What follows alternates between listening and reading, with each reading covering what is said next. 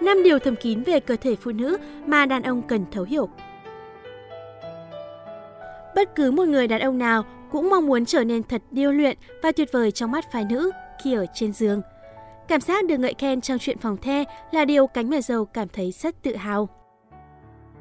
Muốn biết được bản thân tốt trong chuyện ấy như thế nào thì bạn chỉ có thể hỏi nàng mà thôi. Thông thường, cô ấy sẽ đưa ra những câu trả lời tích cực, mang tính động viên. Nhưng đừng vội tin đó là sự thật, bởi phụ nữ thường có xu hướng tránh làm tổn thương người bạn tình hay người yêu của họ, đặc biệt là trong chuyện phòng the.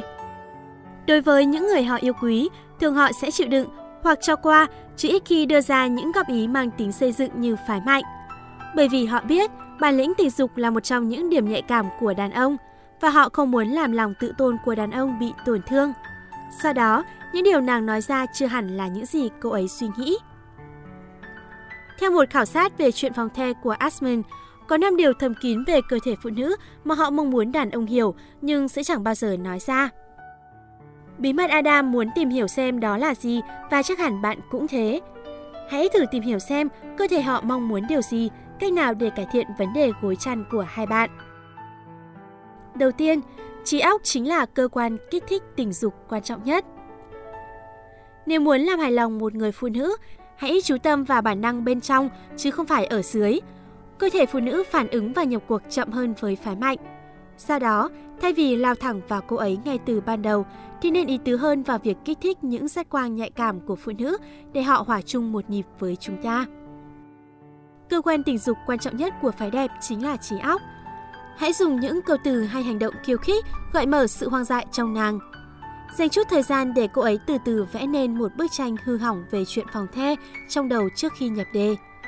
Ngoài lời nói gợi mở ham muốn, những cử chỉ âu yếm vuốt ve, tiếp cận từ phía sau hay thì thầm nhỏ to cùng hơi thở dồn dập vào tai sẽ khiến cô nàng quay cuồng dù rằng cả hai vẫn còn chưa cuốn vào nhau.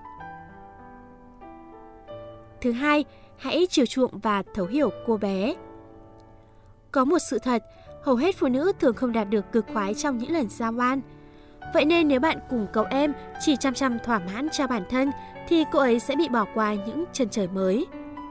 Đừng khám phá quá sâu ngay từ những phút đầu mà hãy quẩn quanh vòng ngoài, tìm kiếm bộ phận được coi là âm hạch. Vị trí nhạy cảm này nằm ngay phía trên lối vào chỉ vài cm. Trông thì có vẻ nhỏ bé, nhưng đây là nơi hội tụ của hơn 8.000 đầu dây thần kinh, gấp đôi số lượng đầu dây thần kinh trên đầu cậu bé đấy. Trong khoảng thời gian dạo đầu, hãy chú tâm đến vùng xung quanh khu vực nhạy cảm này. Nếu vẫn cảm thấy bối rối về vị trí, hãy nhớ đến sự giúp đỡ của cô ấy. Hẳn nàng sẽ chẳng hề từ chối bạn đâu. Theo một nghiên cứu về chuyện phòng the gần đây, nếu được đụng chạm và kích thích chỗ ấy đúng cách trong màn dạo đầu, thì người phụ nữ đã đi được 2/3 quãng đường đến sự cực khoái.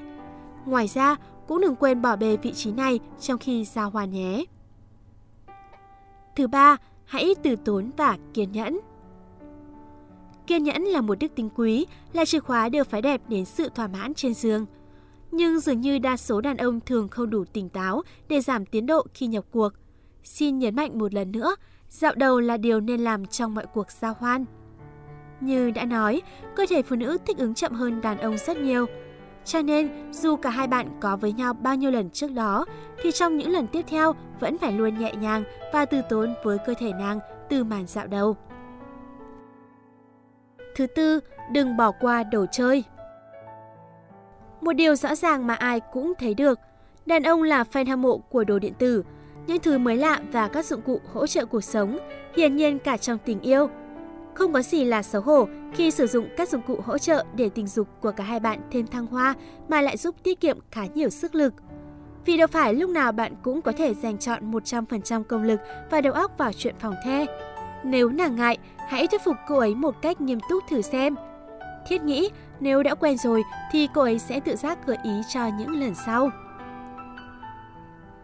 Thứ năm, ẩm ướt là người bạn tốt. Điều muốn nói đến ở đây là ghen bôi trơn. Có thể chúng ta thường đánh giá thấp người bạn này, nhưng vai trò của chúng trong đời sống gối chăn là rất quan trọng. Đàn ông không phải bao giờ cũng đủ sức khỏe cho việc ái ân, nên cần dùng đến sex toy thì phụ nữ cũng vậy. Cơ thể họ cũng không phải là một cỗ máy vận hành trơn tru và đều đặn. Đôi khi vì một lý do nào đó, có thể vì stress, lo toan và áp lực ngoại cảnh cuộc sống mà cơ thể không nghe lời họ. Lượng hormone tiết ra không đủ, mất cân bằng hormone, bạn kích thích không đủ và dẫn đến việc cô ấy không đủ ướt.